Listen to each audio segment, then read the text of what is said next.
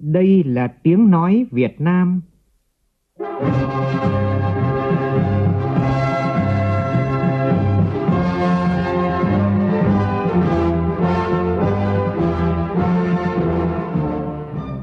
là tiếng nói Việt Nam,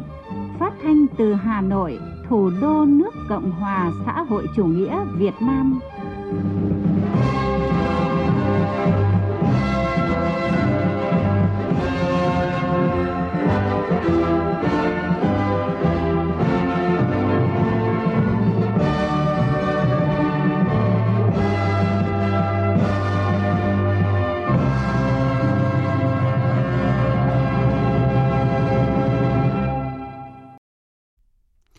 Biên tập viên Duy Quyền xin kính chào quý vị và các bạn. Mời quý vị và các bạn nghe chương trình Thời sự sáng nay thứ ba ngày 24 tháng 8 năm 2021, tức ngày 17 tháng 7 năm Tân Sửu. Chương trình có những nội dung chính sau đây.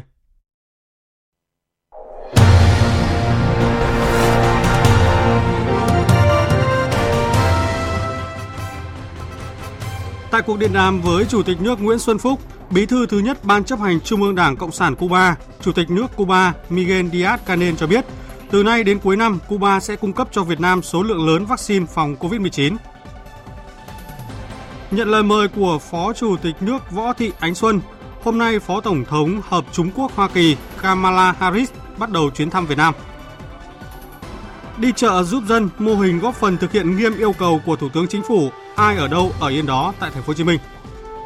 Trong phần tin thế giới, Liên minh châu Âu EU thảo luận về an ninh và di cư do khủng hoảng Afghanistan. Quỹ tiền tệ quốc tế IMF khởi động đợt phân bổ quyền rút vốn đặc biệt lớn nhất từ trước tới nay nhằm hỗ trợ các nước phục hồi kinh tế sau đại dịch COVID-19.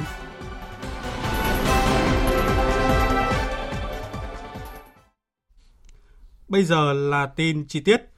Thưa quý vị và các bạn, tối qua, Chủ tịch nước Nguyễn Xuân Phúc đã có cuộc điện đàm với Bí thư thứ nhất Ban chấp hành Trung ương Đảng Cộng sản Cuba, Chủ tịch nước Cuba Miguel Díaz-Canel, trao đổi về phương hướng, biện pháp tiếp tục tăng cường mối quan hệ hữu nghị truyền thống đặc biệt giữa hai đảng, nhà nước và nhân dân hai nước.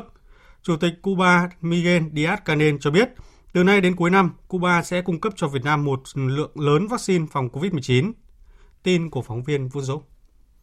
Chủ tịch nước Nguyễn Xuân Phúc bày tỏ vui mừng lần đầu tiên điện đàm với đồng chí Miguel Díaz-Canel trên cương vị mới. Đánh giá quan hệ giữa hai nước tiếp tục phát triển mạnh mẽ, bất chấp đại dịch. Hai bên duy trì thường xuyên đối thoại chính trị ở cấp cao nhất, trong đó có các cuộc điện đàm quan trọng giữa đồng chí Miguel Díaz-Canel và Tổng bí thư Nguyễn Phú Trọng ngày 5 tháng 5 và 27 tháng 7 vừa qua. Hai nhà lãnh đạo khẳng định tình đoàn kết không thể lay chuyển giữa Việt Nam và Cuba, tinh thần sẵn sàng ủng hộ và hỗ trợ lẫn nhau trong bất cứ hoàn cảnh nào – nhất trí tăng cường hợp tác và trao đổi kinh nghiệm trong quá trình xây dựng chủ nghĩa xã hội ở cả hai nước. Chủ tịch nước Nguyễn Xuân Phúc đề xuất lãnh đạo cấp cao hai nước tiếp tục quan tâm chỉ đạo các bộ ngành khắc phục khó khăn do đại dịch COVID-19, triển khai các biện pháp củng cố và phát triển hợp tác trên mọi lĩnh vực, trong đó triển khai hiệu quả các cơ chế hợp tác, các chương trình phát triển sản xuất lương thực tại Cuba, duy trì đà phát triển quan hệ thương mại và đầu tư giữa hai nước, Chủ tịch nước đánh giá cao kinh nghiệm của Cuba trong ứng phó với đại dịch COVID-19 và kết quả thảo luận giữa hai bên trong cung ứng và chuyển giao công nghệ sản xuất vaccine Abdala của Cuba cho Việt Nam. Khẳng định hợp tác hiệu quả giữa Việt Nam, Cuba về vaccine phòng COVID-19 sẽ thể hiện sống động tình đoàn kết đặc biệt giữa hai nước trong tình hình hiện nay. Chủ tịch Cuba Miguel Díaz-Canel một lần nữa cảm ơn Đảng, Nhà nước, nhân dân Việt Nam đã viện trợ gạo giúp Cuba vượt qua khó khăn do đại dịch COVID-19, thể hiện nghĩa cử cao đẹp và truyền thống quan hệ đặc biệt, khẳng định Đảng và chính phủ Cuba sẽ tích cực chỉ đạo các bộ ngành liên quan tiếp tục triển khai các biện pháp nhằm củng cố và phát triển hơn nữa mối quan hệ đoàn kết anh em, hợp tác toàn diện giữa hai nước. Chủ tịch Miguel Díaz-Canel khẳng định, Cuba hết sức coi trọng hợp tác vaccine với Việt Nam, nỗ lực từ nay đến cuối năm cung ứng số lượng lớn vaccine Adala phòng COVID-19 của Cuba và sẵn sàng cử chuyên gia sang chuyển giao công nghệ sản xuất vaccine cho Việt Nam. Nhân dịp này, hai nhà lãnh đạo khẳng định duy trì sự phối hợp chặt chẽ, ủng hộ lẫn nhau giữa hai nước tại các tổ chức quốc tế và diễn đàn đa phương. Chủ tịch nước Nguyễn Xuân Phúc khẳng định lập trường nhất quán của Việt Nam, ủng hộ mạnh mẽ các nghị quyết của Đại hội đồng Liên Hợp Quốc, yêu cầu chấm dứt bao vây cấm vận chống Cuba. Nhận lời mời của Phó Chủ tịch nước Võ Thị Ánh Xuân, hôm nay, Phó Tổng thống Hợp Trung Quốc Hoa Kỳ Kamala Harris bắt đầu chuyến thăm Việt Nam. Đây là chuyến công du nước ngoài thứ hai của bà Kamala Harris trên cương vị Phó Tổng thống Hoa Kỳ. Tin của phóng viên Hồ Điệp. Chuyến thăm diễn ra trong bối cảnh quan hệ đối tác toàn diện Việt Nam Hoa Kỳ tiếp tục đá phát triển tích cực nhờ nền tảng quan hệ đã được hai bên gây dựng, vun đắp trong 26 năm qua trên tất cả các lĩnh vực và ở trên các bình diện song phương, khu vực và quốc tế. Trong bối cảnh dịch COVID-19 diễn biến phức tạp, Việt Nam và Hoa Kỳ tiếp tục duy trì các hình thức trao đổi điện đàm ở các cấp nhằm thúc đẩy quan hệ hợp tác nhiều mặt giữa hai quốc gia và xử lý các vấn đề hai bên cần quan tâm, đặc biệt là vấn đề thương mại. Trong các cuộc trao đổi, phía Hoa Kỳ tiếp tục khẳng định tôn trọng thể chế chính trị của Việt Nam, ủng hộ Việt Nam trở thành một quốc gia mạnh, thịnh vượng và độc lập và đánh giá cao thiện trí, nỗ lực của Việt Nam trong việc hỗ trợ Hoa Kỳ đối phó với dịch bệnh COVID-19. Trong khuôn khổ chuyến thăm, dự kiến Phó Tổng thống Mỹ Kamala Harris sẽ tham dự nhiều hoạt động quan trọng, trong đó có lễ khai trương Văn phòng Trung tâm Kiểm soát Bệnh tật CDC của Hoa Kỳ tại khu vực. Tiếp tục chương trình Đại hội đồng IPA lần thứ 42, hôm nay diễn ra phiên họp của Ủy ban Chính trị, Ủy ban Kinh tế và Ủy ban Xã hội. Phóng viên Lại Hoa thông tin.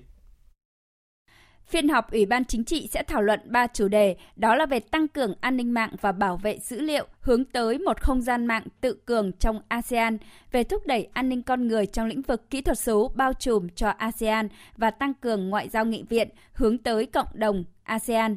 Đoàn đại biểu Quốc hội Indonesia bổ sung chủ đề khẩn cấp về sự hỗ trợ của nghị viện về tình hình Myanmar – Tại phiên họp này, đoàn Việt Nam dự kiến đề xuất tăng cường hợp tác nghị viện, trao đổi đoàn trong hoàn thiện chính sách, giám sát triển khai chính sách công nghệ và an toàn mạng, các mối đe dọa an ninh mạng và các biện pháp kỹ thuật chống lại đại dịch COVID-19. Phiên họp Ủy ban Kinh tế thảo luận hai chủ đề, đó là về tăng cường hội nhập kinh tế ASEAN thông qua thúc đẩy số hóa các doanh nghiệp siêu nhỏ, nhỏ và vừa và phục hồi kinh tế hậu COVID-19, hợp tác du lịch trong ASEAN – Tại phiên họp này, đoàn Việt Nam dự kiến đề xuất khôi phục và phát triển du lịch theo các nguyên tắc phát triển bền vững và toàn diện, nghiên cứu và phát triển sản phẩm du lịch mới đáp ứng nhu cầu mới sau đại dịch COVID-19. Phiên họp của Ủy ban xã hội sẽ tập trung thảo luận ba chủ đề, đó là về tăng cường hợp tác và đẩy mạnh kỹ thuật số bao trùm để giảm thiểu tác động của biến đổi khí hậu, đưa các mục tiêu phát triển bền vững toàn cầu để thực hiện hiệu quả ở cấp quốc gia, vai trò của công nghệ tạo thuận lợi cho người dân tham gia bầu cử nhiều hơn. Đẩy lùi COVID-19, bảo vệ mình là bảo vệ cộng đồng.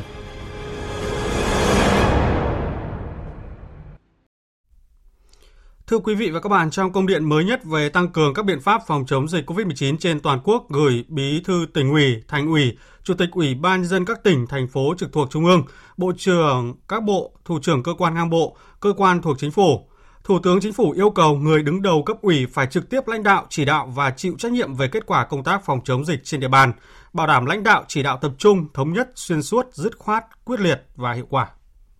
Công điện yêu cầu các địa phương thành lập trung tâm chỉ huy phòng chống dịch các cấp do đồng chí Chủ tịch Ủy ban nhân dân đứng đầu, quy định rõ chức năng nhiệm vụ, quyền hạn, ban hành quy chế hoạt động, phân công ứng trực cả ngày lẫn đêm để kịp thời tiếp nhận, xử lý, báo cáo theo thẩm quyền mọi vấn đề liên quan phòng chống dịch trên địa bàn. Phải ưu tiên cao nhất cho công tác phòng chống dịch. Tuy nhiên, tùy tình hình, cần quan tâm chỉ đạo phát triển các mặt kinh tế xã hội và các công việc quan trọng khác trên nguyên tắc đảm bảo các điều kiện an toàn về phòng chống dịch. Về công tác tổ chức thực hiện, Công điện yêu cầu các bộ ngành địa phương theo chức năng nhiệm vụ quyền hạn được giao khẩn trương khắc phục các hạn chế yếu kém, tổ chức thực hiện quyết liệt, nghiêm khắc, nghiêm túc, hiệu quả hơn các giải pháp như thần tốc xét nghiệm trên diện rộng để phát hiện sớm, cách ly nhanh, phân loại kịp thời và điều trị phù hợp hiệu quả người nhiễm COVID-19 theo quy định của Bộ Y tế. Các địa phương cần chuẩn bị đầy đủ về cơ sở thu dung, chăm sóc điều trị người bệnh và người nhiễm COVID-19, bảo đảm đủ oxy y tế, thuốc, trang thiết bị, vật tư và nhân lực y tế cho các cơ sở này. Tại các xã, phường, thị trấn đang thực hiện tăng cường giãn cách xã hội, phải khẩn trương thiết lập các trạm y tế lưu động để đảm bảo hỗ trợ y tế điều trị người nhiễm COVID-19. Tại các địa bàn thực hiện giãn cách xã hội, phải đảm bảo lương thực thực phẩm, các dịch vụ thiết yếu cho người dân, nhất là người nghèo, người già, phụ nữ và trẻ em, nhóm người yếu thế, người dễ bị tổn thương. Huy động mọi nguồn lực xã hội, phát huy tinh thần tương thân tương ái, giúp đỡ lẫn nhau, hoạt động thiện nguyện, không để bất cứ người dân nào thiếu ăn thiếu mặc. các bộ ngành địa phương phối hợp hỗ trợ tối đa cho các địa phương trong phòng chống dịch, kịp thời động viên khen thưởng các tổ chức cá nhân có thành tích và xử lý nghiêm các trường hợp vi phạm. Sau 3 ngày áp dụng chỉ thị số 15, từ 0 giờ hôm nay toàn tỉnh Cà Mau áp dụng chỉ thị số 16 của chính phủ để phòng chống dịch COVID-19. Phóng viên Trần Hiếu đưa tin. Mọi người dân ở tại nhà chỉ ra đường trong trường hợp thật sự cần thiết, không tụ tập quá hai người nơi công cộng và ngoài phạm vi công sở, trường học, bệnh viện. Mọi người dân không được di chuyển ra vào tỉnh Cà Mau trừ trường hợp được Chủ tịch Ủy ban dân tỉnh cho phép. Từ 19 giờ hôm trước đến 4 giờ ngày hôm sau, người dân không được ra đường, trừ những trường hợp là những lực lượng tham gia phòng chống dịch, thực hiện công việc khẩn cấp và các trường hợp công vụ được cho phép. Tỉnh Cà Mau cũng chủ trương dừng nhiều hoạt động kinh doanh không cần thiết như quán bar, vũ trường, karaoke, phòng game, hoạt động văn nghệ, thể thao tập trung đông người. Các doanh nghiệp, cơ sở, hộ gia đình kinh doanh ăn uống chỉ được bán mang về. Các doanh nghiệp, cơ sở sản xuất công nghiệp cũng được phép hoạt động. Tuy nhiên, phải đảm bảo thực yêu cầu về phòng chống dịch được cơ quan có thẩm quyền phê duyệt. Trước việc xuất hiện ca mới COVID-19 trong cộng đồng và có yếu tố dịch tễ phức tạp, Ủy ban dân tỉnh Bạc Liêu cũng vừa có công văn gửi Ủy ban dân thành phố Hồ Chí Minh, thành phố Cần Thơ và các tỉnh Long An, Tiền Giang, Vĩnh Long, Hậu Giang, Sóc Trăng thông báo tạm dừng đón công dân trở về địa phương. Theo Sở Lao động Thương binh và Xã hội thành phố Hà Nội, đến hết ngày hôm qua, toàn thành phố có gần 1 triệu 550 nghìn lao động có quyết định hưởng các chính sách, chế độ nguồn lực hỗ trợ với số tiền hơn 245 tỷ đồng từ gói hỗ trợ an sinh xã hội của chính phủ. Trong đó, nhóm lao động tự do có gần 50.000 người nhận quyết định thụ hưởng với số tiền gần 75 tỷ đồng. Đến nay thì các địa phương đã chi kinh phí hỗ trợ cho hơn 34.000 người với số tiền 52 tỷ đồng. Số còn lại sẽ nhận tiền hỗ trợ trong những ngày tới. Như vậy đến nay thì toàn thành phố có khoảng gần 2 triệu người gia đình bị ảnh hưởng bởi dịch COVID-19 được tiếp cận thụ hưởng các chính sách nguồn lực hỗ trợ với số tiền hơn 564 tỷ đồng. Thưa quý vị và các bạn, hôm qua ngày đầu tiên thì thành phố Hồ Chí Minh thực hiện ai ở đâu ở yên đó, lực lượng quân đội đã trao những phần quà, thực phẩm thiết yếu cho người dân. Trong khi đó thì Ủy ban Mặt trận Tổ quốc thành phố Hồ Chí Minh cho biết đã vận động được hơn 1 triệu 860 nghìn túi quà an sinh. Dự kiến thì từ nay đến ngày 6 tháng 9 sẽ chuyển 1 triệu 360 nghìn phần quà về thành phố Thủ Đức và các quận huyện để trao cho các hộ dân đang gặp khó khăn do dịch COVID-19. Các xã phường của 22 quận huyện và thành phố Thủ Đức cũng đã triển khai công tác đi chợ giúp dân. Ngoài lực lượng chủ lực là hội phụ nữ, đoàn thanh niên cơ sở thì các địa phương có thêm sự trợ giúp từ lực lượng quân đội. Người dân đã cảm thấy yên tâm thực hiện ai ở đâu ở yên đó khi mô hình này phát triển. Phản ánh của phóng viên Minh Thắm thường trú tại thành phố Hồ Chí Minh. Ngay từ sáng sớm, chị Phan Thị Tâm, của ở phường 19, quận Bình Thạnh đã nhận được thông báo của tổ trưởng tổ dân phố về việc hỗ trợ đi chợ giúp dân trong những ngày giãn cách. Theo chị Tâm, thì cách triển khai mô hình đi chợ giúp dân của phường khá hợp lý, đáp ứng được nhu cầu cơ bản của các gia đình trong những ngày tăng cường giãn cách. Phường mình thì cũng chia ra ngày đi chợ dùng, cũng có đến 6 combo thực đơn cho người dân lựa chọn khá là phong phú với lại rau củ thịt cá này chỉ có mấy loại rau gia vị đi kèm thì không thấy có trong thực đơn. Chắc cái này phải đặt hoặc là ghi chú thêm để nhờ nhưng mà mình nghĩ đang chống dịch nên là cũng không đòi hỏi cầu kỳ làm gì. Ờ, có các cô các chú các chị đi chợ dùng là cũng quý Đi chợ giúp dân là chủ trương nhằm hạn chế việc di chuyển trong giai đoạn tăng cường giãn cách để phòng chống dịch bệnh. Bà Dương Ngọc Hằng, Chủ tịch Hội Liên hiệp Phụ nữ phường 12 quận 6 cho biết, các cửa hàng thực phẩm trên địa bàn vẫn còn hoạt động nên phường đã làm việc với các đơn vị này để cung cấp thực phẩm cho người dân trong những ngày tới. Theo bà Nguyễn Thị Kim Loan, Chủ tịch Hội Liên hiệp Phụ nữ phường 3 quận Gò Vấp, vì là phường từng có nhiều khu phố bị phong tỏa và đã triển khai mô hình đi chợ giúp dân từ 3 tháng trước, nên giờ đây bà Loan và chị em Hội Phụ nữ phường đã quen với công tác này. Mặc dù lần này dự kiến đơn hàng sẽ nhiều hơn, nhưng bà Loan tin rằng sẽ đáp ứng được vì có thêm sự trợ giúp của lực lượng quân đội được phân về địa bàn. Thứ nhất là ưu tiên cho hộ em thông trước, là mình có một cái group nhóm là phân công các cô theo cụm cụm vậy đó. Với lại có một số uh, bộ đội ở uh, bên ấy chuyển về nữa 20 chú nữa, giúp sức hỗ trợ thêm các cô, coi như là lực lượng sẵn sàng á. Theo ghi nhận, đa số các phường, xã đã có lên phương án và lập kế hoạch cho việc đi chợ giúp dân từ tuần trước, ngay khi thành phố Hồ Chí Minh có thông tin tăng cường giãn cách. Tuy nhiên, một số phường đang gặp khó khăn do các chợ, cửa hàng thực phẩm trên địa bàn đều đã đóng cửa. Vì vậy, họ phải chờ thêm thông tin về nguồn cung ứng từ Sở Công Thương thành phố Hồ Chí Minh.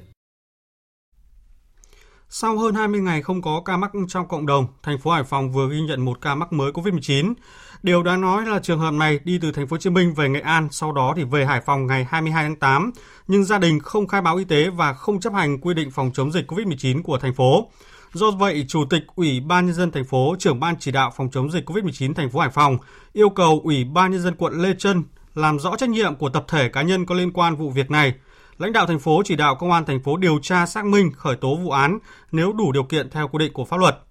Còn tại Bình Dương và An Giang, hai địa phương này cũng vừa xem xét kỷ luật cán bộ vì lơ là chống dịch. Tin của phóng viên Đài Tiếng Nói Việt Nam. Ban Thường vụ tỉnh ủy Bình Dương thống nhất áp dụng kỷ luật khiển trách đối với ông Đoàn Hồng Tươi, Chủ tịch Ủy ban nhân dân thị xã Tân Uyên do thiếu sâu sát, tổ chức thực hiện chống dịch kém hiệu quả để xảy ra một số điểm nóng trên địa bàn. Đồng thời yêu cầu Ban Thường vụ thị ủy Tân Uyên và cá nhân bí thư thị ủy kiểm điểm trách nhiệm cá nhân trong việc điều hành lãnh đạo, chỉ đạo thực hiện phòng chống dịch COVID-19 trên địa bàn. Xem xét kỷ luật cán bộ đối với Trung tâm Y tế thị xã Tân Uyên. Tại An Giang, Ủy ban nhân dân huyện Châu Phú vừa ra quyết định tạm đình chỉ công tác 15 ngày đối với bà Trần Thị Kim Bình, Bí thư Đảng ủy, Chủ tịch Ủy ban nhân dân xã Bình Mỹ và ông Huỳnh Quang Diễn, Phó Chủ tịch Ủy ban nhân dân xã Bình Mỹ. Nguyên nhân là các cán bộ này không kịp thời phát hiện ra trường hợp về từ vùng dịch mà không thực hiện khai báo y tế, cách ly theo quy định. Ngoài ra, lãnh đạo xã Bình Mỹ cũng để xảy ra tình trạng tụ tập đông người trong thời gian áp dụng giãn cách xã hội theo chỉ thị 16 trên địa bàn xã. Chuyển sang thông tin lĩnh vực kinh tế, Bộ Công Thương vừa có chỉ thị tăng cường quản lý xuất nhập khẩu, nhập khẩu một số mặt hàng để hỗ trợ cho hoạt động sản xuất và tiêu dùng trong nước. Phóng viên Nguyên Long thông tin. Chỉ thị nêu rõ, việc nhập khẩu một số mặt hàng tăng rất mạnh, trong khi những mặt hàng này trong nước có khả năng sản xuất đáp ứng nhu cầu, như xăng dầu, than đá, gạo. Một số mặt hàng trong nước có nhu cầu lớn nhưng lại được xuất khẩu nhiều, làm ảnh hưởng tới cán cân cung cầu và mặt bằng giá cả trong nước như sắt thép, phân bón. Để góp phần ổn định giá cả thị trường, qua đó hỗ trợ cho sản xuất và tiêu dùng trong nước trong bối cảnh dịch COVID-19 tiếp tục diễn biến khó lường, Bộ trưởng Bộ Công Thương yêu cầu Hiệp hội Thép Việt Nam, Tổng công ty thép Việt Nam và các doanh nghiệp sản xuất, xuất khẩu sắt thép, quạng sắt, ra soát xem xét các vấn đề liên quan đến nguyên liệu đầu vào, tiết giảm các chi phí sản xuất nhằm hạ giá thành sản phẩm, có biện pháp tăng công suất sản xuất thép để đáp ứng tối đa nhu cầu trong nước, hạn chế xuất khẩu các mặt hàng sản phẩm trong nước đang có nhu cầu cao. Hiệp hội Năng lượng Việt Nam, Hiệp hội Phân bón Việt Nam, các tập đoàn tổng công ty, các doanh nghiệp khai thác, sản xuất và xuất khẩu than, phân bón, ưu tiên nguồn hàng phục vụ thị trường nội địa, đáp ứng nhu cầu tiêu dùng và sản xuất trong nước. Hiệp hội Xăng dầu Việt Nam, Hiệp hội Mía đường Việt Nam, Tập đoàn Xăng dầu Việt Nam, các tập đoàn tổng công ty, các thương nhân đầu mối kinh doanh xuất nhập khẩu xăng dầu, các doanh nghiệp nhập khẩu đường chia sẻ với hoạt động của các doanh nghiệp sản xuất trong nước, ưu tiên sử dụng nguồn hàng trong nước thay thế cho nguồn hàng nhập khẩu. Chỉ thị cũng nhấn mạnh các đơn vị chức năng của Bộ Công Thương ra soát tình hình xuất khẩu nhập khẩu, cơ chế quản lý xuất khẩu nhập khẩu, trên cơ sở đó đề xuất các biện pháp tăng cường công tác quản lý xuất khẩu nhập khẩu đối với các mặt hàng cần hỗ trợ cho sản xuất và tiêu dùng trong nước, khẩn trương báo cáo Bộ Công Thương trước ngày 30 tháng 8 năm 2021. Cục Thương mại điện tử và Kinh tế số Bộ Công Thương vừa có công văn yêu cầu các sàn thương mại điện tử ra soát và gỡ bỏ những sản phẩm loại máy thở, các loại thuốc, các loại máy đo nồng độ oxy trong máu SPO2 vi phạm quy định thương mại. Đồng thời, Cục cũng khuyến cáo người dân cần tìm hiểu kỹ thông tin về sản phẩm, người bán, nhất là không nên mua các sản phẩm không rõ nguồn gốc xuất xứ bán trôi nổi trên mạng. Máy đo SPO2 là thiết bị đo độ bão hòa oxy trong máu, kết hợp đo nhịp tim thông qua đầu ngón tay. Thiết bị nhỏ gọn này có thể hỗ trợ theo dõi và kiểm tra các chỉ số về sức khỏe, giúp bệnh nhân COVID-19 nhanh chóng phát hiện được tình trạng thiếu oxy trong máu. Mặc dù việc sử dụng thiết bị đo SPO2 khá đơn giản nhưng cũng cần lưu ý vì có thể xảy ra sai số trong quá trình thực hiện. Nếu phát hiện các trường hợp vi phạm, người dân có thể thông tin về Cục Thương mại điện tử và Kinh tế số theo số số điện thoại là 024 2220 5512.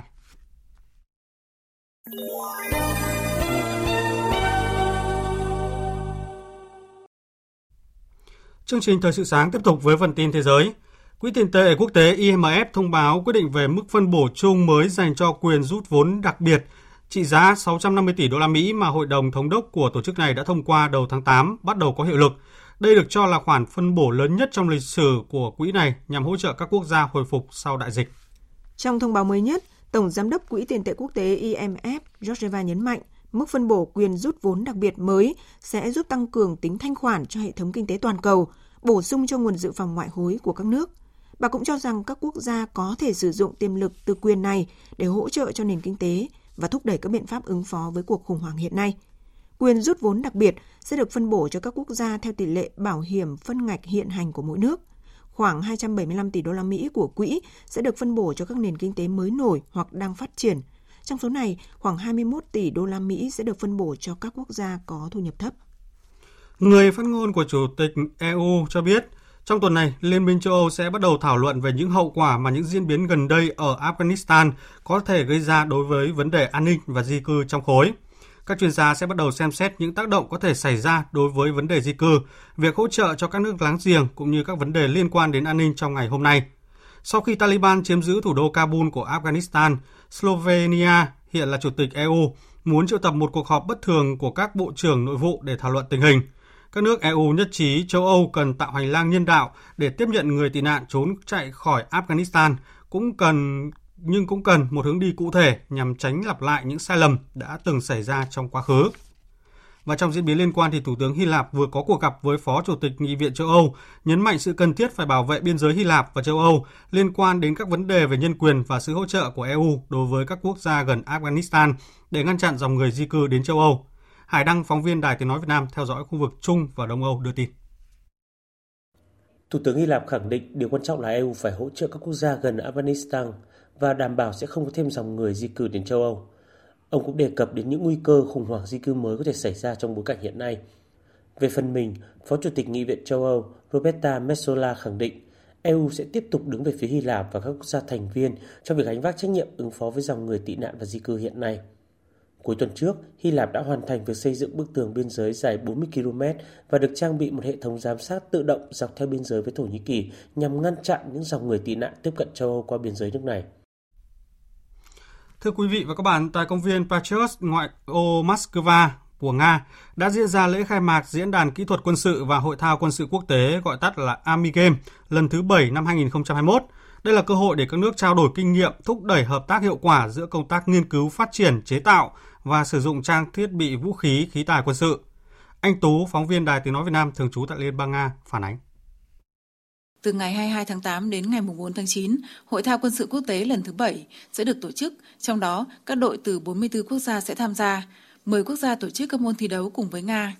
Đây là lần thứ hai liên tiếp diễn đàn được tổ chức đồng thời với Hội thao quân sự quốc tế, thu hút sự quan tâm lớn của công chúng và giới chuyên môn. Tổng thống Nga Putin đã đến dự lễ khai mạc và phát biểu, nhấn mạnh mục đích của sự kiện này.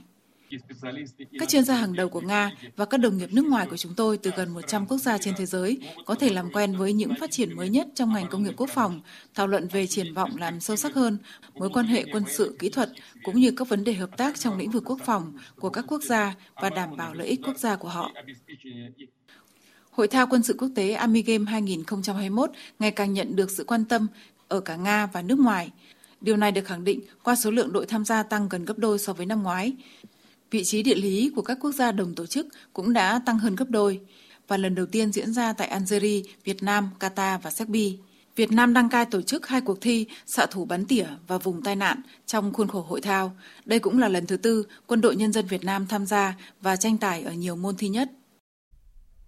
Thông tin thêm tại vòng loại Army Game 2021 đang diễn ra ở ngoại ô thủ đô Moscow của Liên bang Nga với thành tích hoàn thành phần thi là 24 phút 58 giây, hạ gục toàn bộ 5 mục tiêu. Kíp xe số 1 của đội tuyển xe tăng Quân đội Nhân dân Việt Nam đứng vị trí thứ hai trong số 4 đội ở trận gia quân. Theo bảng xếp hạng tạm thời thì Mông Cổ đứng đầu, Việt Nam đứng thứ hai, vị trí thứ ba và thứ tư thuộc về đội tuyển Venezuela và Syria. Theo lịch thi đấu thì ngày 26 và 29 tháng 8, kíp xe số 2 và số 3 của đội tuyển xe tăng Quân đội Nhân dân Việt Nam sẽ tiếp tục thi đấu ở vòng loại. Tổng kết ừ, kết quả thi đấu vòng loại của 3 kiếp xe sẽ được tính là thành tích chung của mỗi đội tuyển để làm căn cứ quyết định 8 đội mạnh nhất vào thi đấu ở vòng bán kết bảng 1 cuộc thi xe tăng hành tiến. Và tiếp theo chương trình là một số thông tin thể thao đáng chú ý khác.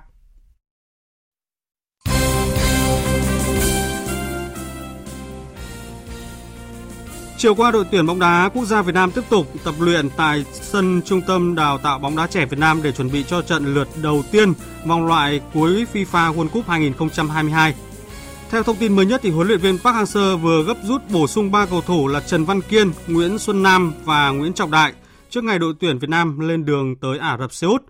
Một trong những nguyên nhân khiến huấn luyện viên Park Hang-seo triệu tập ba cầu thủ này vì trong quá trình rèn quân vừa qua, một số cầu thủ của đội tuyển Việt Nam dính chấn thương. Chuyển sang kết quả một số trận đấu bóng đá trên các sân cỏ châu Âu diễn ra vào dạng sáng nay. Tại vòng 2 giải bóng đá ngoại hạng Anh, West Ham United có chiến thắng đậm 4-1 trước Leicester City. Tại giải bóng đá vô địch quốc gia Tây Ban Nha, Getafe để thua Sevilla với tỷ số 0-1. Asasuna hòa Celta Vigo không bàn thắng. Trong khi đó, Sampdoria để thua AC Milan với tỷ số 0-1 tại giải bóng đá vô địch quốc gia Italia Serie A.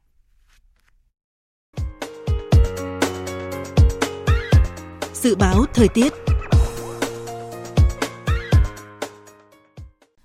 Phía Tây Bắc Bộ, ngày có mưa rào và rông rải rác, chiều tối và đêm có mưa vừa, mưa to, có nơi mưa rất to và rải rác có rông.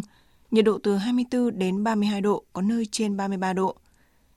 Phía Đông Bắc Bộ và Thanh Hóa, ngày có mưa rào và rông rải rác, vùng núi và vùng Trung Du, cục bộ có mưa to đến rất to, đêm có mưa rào và rải rác có rông. Riêng vùng núi và Trung Du có mưa vừa, mưa to, có nơi mưa rất to. Nhiệt độ từ 24 đến 33 độ, có nơi trên 33 độ. Khu vực từ Nghệ An đến Thừa Thiên Huế, ngày nắng nóng, có nơi nắng nóng gai gắt. Chiều tối và đêm có mưa rào và rông vài nơi, nhiệt độ từ 26 đến 37 độ, có nơi trên 37 độ. Khu vực từ Đà Nẵng đến Bình Thuận, ngày nắng, riêng phía Bắc có nắng nóng, có nơi có nắng nóng gai gắt. Chiều tối và đêm có mưa rào và rông vài nơi, nhiệt độ từ 25 đến 34 độ, phía Bắc từ 35 đến 37 độ, có nơi trên 37 độ. Tây Nguyên và Nam Bộ có mưa rào và rông vài nơi, riêng chiều tối và tối có mưa rào và rải rác có rông, cục bộ có mưa to đến rất to, nhiệt độ từ 20 đến 32 độ. Khu vực Hà Nội ngày có mưa rào và rông rải rác, đêm có mưa rào và rông, cục bộ có mưa vừa, mưa to, nhiệt độ từ 25 đến 33 độ. Dự báo thời tiết biển Vịnh Bắc Bộ có mưa rào và rông vài nơi, tầm nhìn xa trên 10 km, gió Nam đến Đông Nam cấp 4, cấp 5. Vùng biển từ Quảng Trị đến Quảng Ngãi có mưa rào và rông vài nơi, tầm nhìn xa trên 10 km, gió Tây Nam đến Nam cấp 3, cấp 4. Vùng biển từ Bình Định đến Ninh Thuận có mưa rào và rông vài nơi, tầm nhìn xa trên 10 km, gió Tây Nam cấp 4, cấp 5. Vùng biển từ Bình Thuận đến Cà Mau có mưa rào và rông rải rác, tầm nhìn xa trên 10 km, giảm xuống từ 4 đến 10 km trong mưa, gió Tây Nam cấp 5 có lúc cấp 6, giật cấp 7, cấp 8, biển động. Vùng biển từ Cà Mau đến Kiên Giang có mưa rào và rông rải rác, tầm nhìn xa trên 10 km, giảm xuống từ 4 đến 10 km trong mưa, gió Tây Nam cấp 3, cấp 4. Khu vực Bắc Biển Đông và khu vực quần đảo Hoàng Sa thuộc thành phố Đà Nẵng có mưa rào rải rác và có nơi có rông, tầm nhìn xa trên 10 km, giảm xuống từ 4 đến 10 km trong mưa, gió Nam đến Tây Nam cấp 4.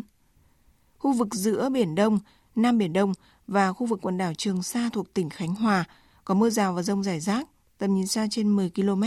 giảm xuống từ 4 đến 10 km trong mưa, gió Tây Nam cấp 4. Vịnh Thái Lan có mưa rào và rông rải rác, tầm nhìn xa trên 10 km, giảm xuống từ 4 đến 10 km trong mưa, gió Tây Nam cấp 4. Quý vị và các bạn thân mến, trước khi kết thúc chương trình Thời sự sáng nay, chúng tôi xin tóm lược một số tin chính đã phát sóng trong chương trình. Tại cuộc điện đàm với Chủ tịch nước Nguyễn Xuân Phúc, Bí thư thứ nhất Ban chấp hành Trung ương Đảng Cộng sản Cuba, Chủ tịch nước Cuba Miguel Díaz-Canel cho biết, từ nay đến cuối năm, Cuba sẽ cung cấp cho Việt Nam số lượng lớn vaccine phòng COVID-19. Nhận lời mời của Phó Chủ tịch nước Võ Thị Ánh Xuân, hôm nay Phó Tổng thống Hợp Trung Quốc Hoa Kỳ Kamala Harris bắt đầu chuyến thăm Việt Nam.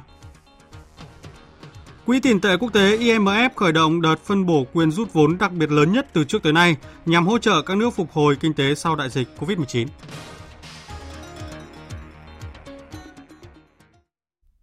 Đến đây chúng tôi xin kết thúc chương trình Thời sự sáng nay của Đài Tiếng Nói Việt Nam. Chương trình do biên tập viên Duy Quyền biên soạn và thực hiện, cùng sự tham gia của phát thanh viên Quỳnh Anh, kỹ thuật viên Thu Phương, chịu trách nhiệm nội dung Nguyễn Thị Tuyết Mai.